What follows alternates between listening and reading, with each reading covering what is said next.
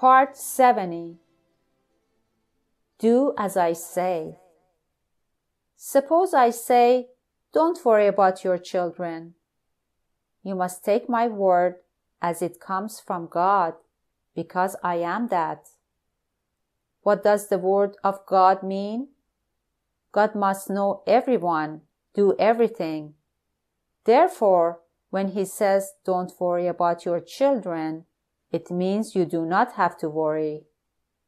Suppose I turn my key and there is an earthquake tomorrow, and within five minutes, all of you vanish.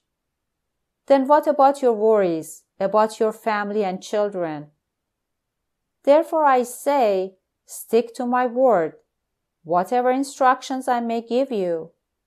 That is all that is necessary. Do as I say, and the rest you leave to me. But do as I say. I am unmindful of all the qualifications you have. The only qualification I want you to have is love. Love me, and I am pleased with you.